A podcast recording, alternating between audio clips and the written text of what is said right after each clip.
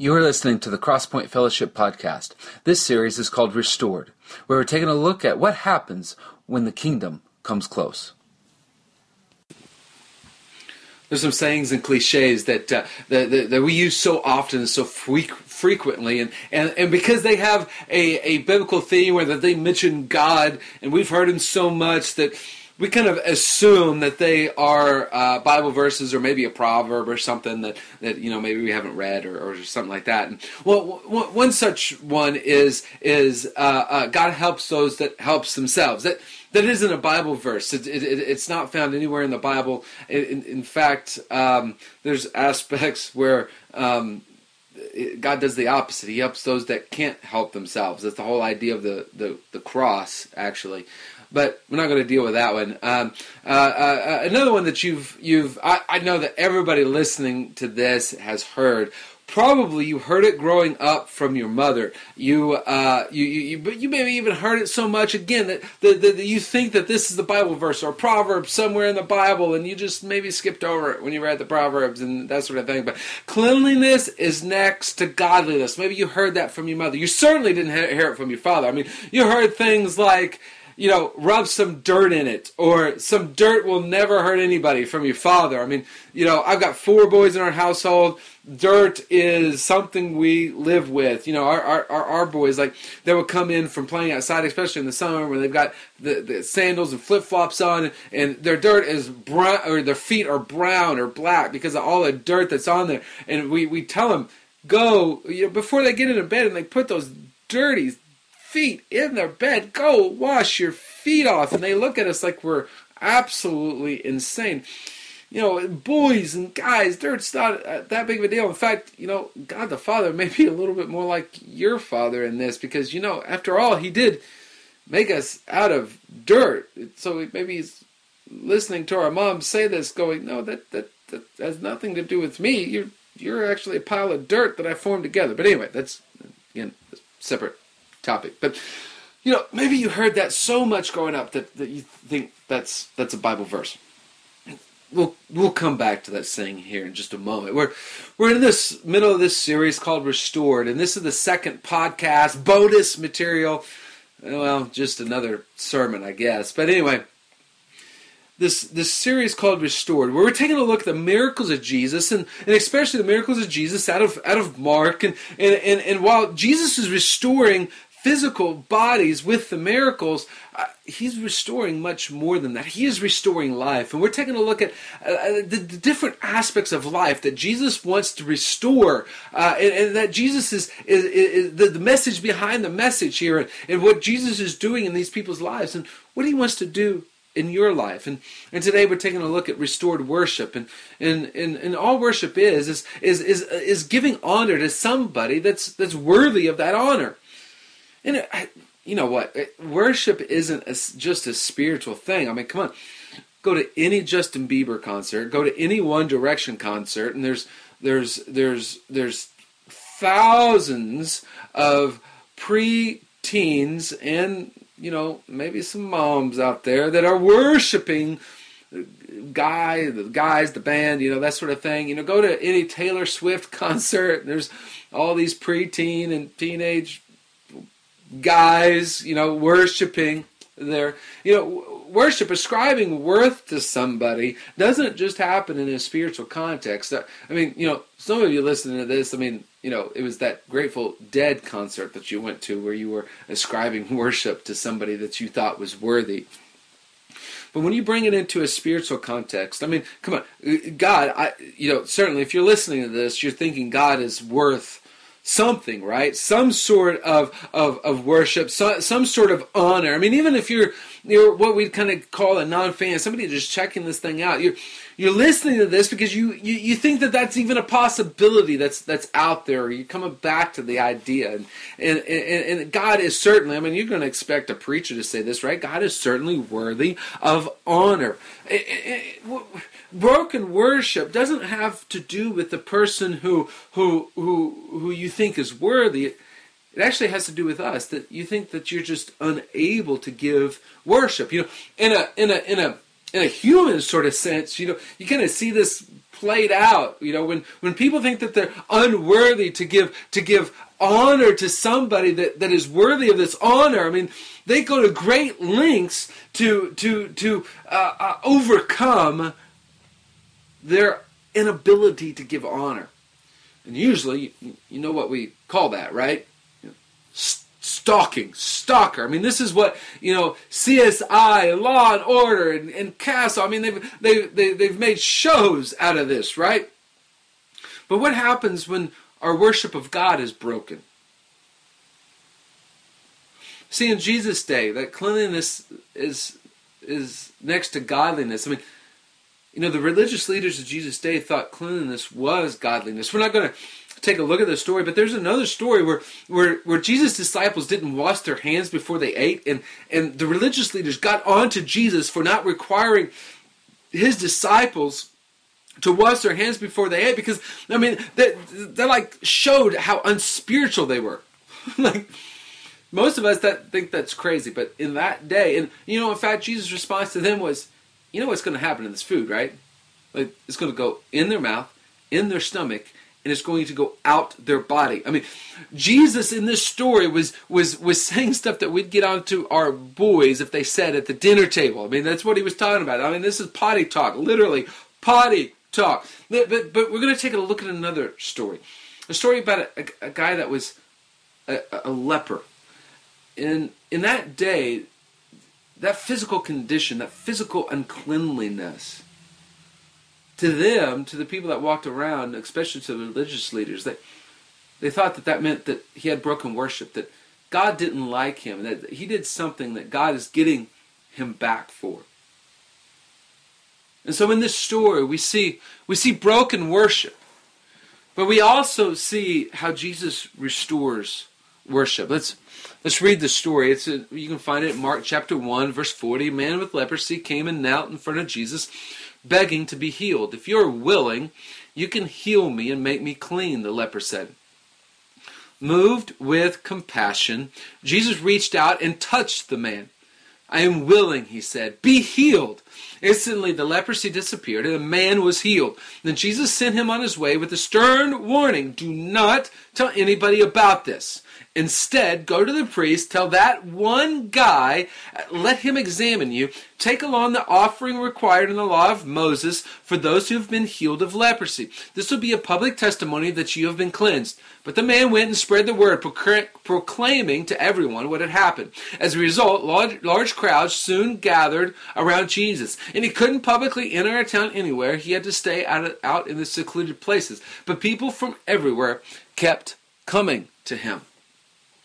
See in the story we see we see destroyed worship. We see a guy who has leprosy. Now, now Leviticus 13, it's a long chapter, and, and Leviticus 13 is all about people with skin disease and, and, and, what to do with people with skin diseases. Look, in, in this culture, uh, in the Old Testament, and it's still in Jesus' day, I mean, this was not advanced culture. I mean, we don't, in this first world country of America, we don't deal with leprosy that much. It's, it's in the countries, third world, the, the countries that, that, that, that, don't have the, the advances medically and with sanitation that, that they deal with this. But in Leviticus 13, God prescribed told them, here, look, look, look, look. If, if if this person has this type of skin disease, and if it looks like this, then then they're actually okay. It'll get healed, and it's not contagious. It's okay. They're they're okay. They don't they don't have to be quarantined from anything. But but if they're if they're if their skin disease looks like this, and it has pus coming out, and the, look, don't read Leviticus 13 if you've got you know a queasy stomach or if you're eating or anything. If it's got pus coming out, they are contagious, and and and, and, and quarantine them for seven days. But but you know, come and inspect them and make sure it's getting better. And, and, and if you read the chapter, and, and if you read it with unbiased eyes, like uh, you didn't really know what was going on, or if you didn't have a religious background or anything, you would just think it was like this medical document. And all God is really doing is giving them practical advice on how to deal with, with skin diseases and leprosy. And it also gave advice of when he is healed, like how to kind of see him restored into the community. And so, really, this really didn't have anything to do with spiritual. Like, they weren't to go worship in the temple or the tabernacle, but it wasn't because God thought that they were bad. It was just simply because they needed to be away from people and and and be quarantined away from people so that this this didn't spread. But but the intent was that they would get better and that they would be restored. But the religious leaders of Jesus' day, over the course of time, over the course of millennium, they've t- they, they, they took it to be spiritual. They took it to see that, that his leprosy meant that morally and spiritually, God didn't like this guy. God never intended it to be that way. People just took it to that level. But at the same time, we can look at leprosy as a metaphorical condition of our soul. It's the fact that, you know what? We see broken worship uh, occur in our life when, when we're unclean, when we don't feel worthy to come before God, or there's something wrong with our relationship. You know, I, I've felt that way. Everybody has felt that way that I'm unclean. That, that there's something that, that there's not that's not right. See, Psalm 24 says, "Who may climb the mountain of the Lord? Who may stand in His holy place?" Those are those are metaphors or poetic language about who can worship God. Only those whose hands and hearts are pure, who do not worship idols and never tell lies. They will receive the Lord's blessing and have a right relationship with God their Savior. Such people may seek you and worship in your presence, O God of Jacob. Look, Jesus isn't ignoring the fact that this guy had leprosy. He, he healed the leprosy. And if we apply this metaphorically to our lives, not saying that if you got something physical wrong with you, that God, you know, sees you as bad. No, no, no, no. We're not, we're not, no, we're not doing that. But if we apply this metaphorically, that we all have leprosy of our soul, leprosy of our heart. That's what causes our broken worship. And don't don't check out on me here. We're only talking about broken worship in order for you to to to to see the restorative aspect of Jesus here. And you know what? Broken worship it gets worse when everyone reminds you of your condition. See, this guy, everywhere he went, people would yell out, unclean, unclean. They would point and they would yell, and this guy himself is supposed to yell, unclean, unclean. I mean, everywhere he went, he was reminded of his condition. And that people didn't want to uh, have anything to do with it. And see, when we apply this metaphorically to our soul and to our heart, when we've got broken worship and there's something wrong with us. See, we we kind of feel that same way. I mean, uh, people going around, and maybe you've, unfortunately, maybe you've experienced religious people that wanted to remind you of your spiritual condition every time they saw you. It's almost as if they were yelling and pointing, unclean! And you know what? It doesn't help, does it? That broken worship, it only gets worse when people want to remind you of your condition. And so you know what ends up happening, invariably happening, and, and, and, and so much so so many times that if you've been following along with this series, so many times that that that that, that what the brokenness actually seeps into our identity. And it's no different here. See, we we start seeing ourselves as as not worth it. You can hear it. You can you can you can see it in this guy. Like he said, Jesus, if you're willing, he was so used to people not being willing to be around him, being willing to touch him, being willing to, to, to just talk with him, that, that when he approached Jesus, he was just like, Jesus, hey, look, I understand if you're not, but man, if you're willing, can you, can you heal me? And see, we start seeing ourselves the same way that we're maybe not worth it to God. See, because we are not clean, that godliness is not possible. And maybe you're like, dude, you read his Psalm 24. Man, it sounds like you're saying the same thing those religious leaders were saying. No, hold on.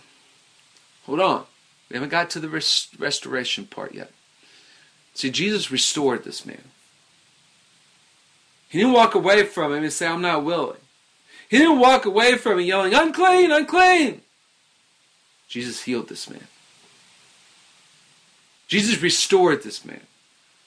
Jesus restored this man's worship. We saw we see this in the story.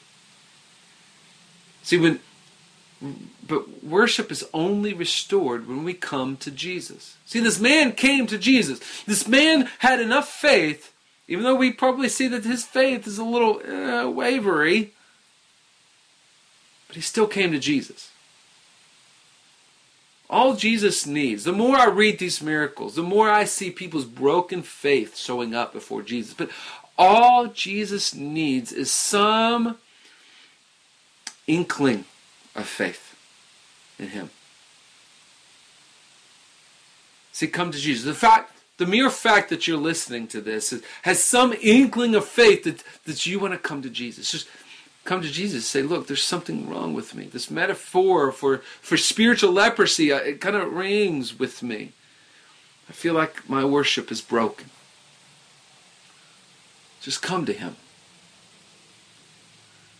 See that verse, the Psalm 24 talks about, you know, it kind of leaves us going, I mean, can anybody ascend the hill of the Lord? But it is only through Jesus that we can find pure hands and a, and a clean heart anyway. You got to come to Jesus. And see, when, when we come to Jesus, Jesus will have compassion. See, he, he had compassion on this man. And compassion is pity with action. See, he, he did more than feel sorry for this guy and then walk away. See, he felt sorry for him and he, and he touched him, he healed him, he restored him. He, he, he had compassion on the man. And Jesus will have compassion on you as well if you just come to him and tell him your condition. But see, we, we see more than compassion. I mean, we, we, we see compassion coming out in, in, in how he healed the guy. I mean, so many times Jesus didn't even Jesus didn't even touch him a, a person. He, he, he just he just said, "Be healed," and they were healed, or stand up, and they stood up and were, they, they were healed. Or Jesus touched this guy.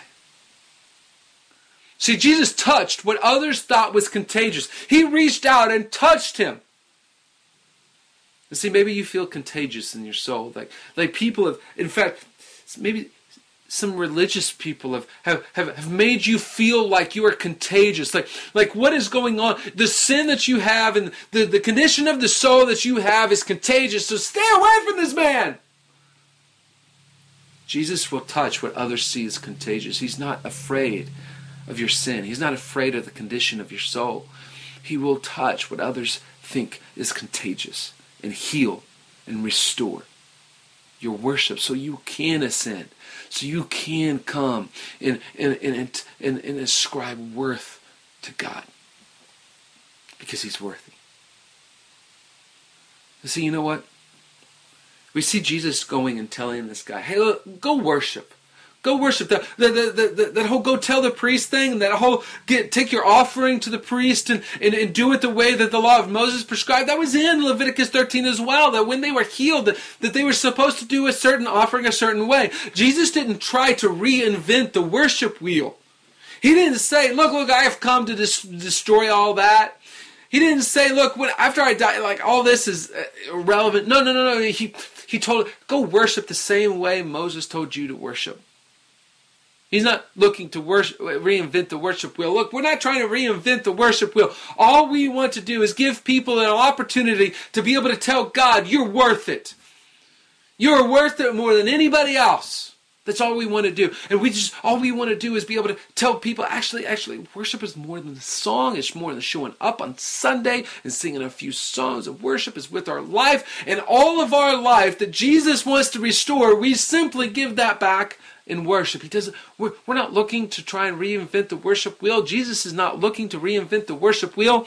He wasn't with this man, he's not with us now. He simply wants to restore our life so that we can tell God he's worth it.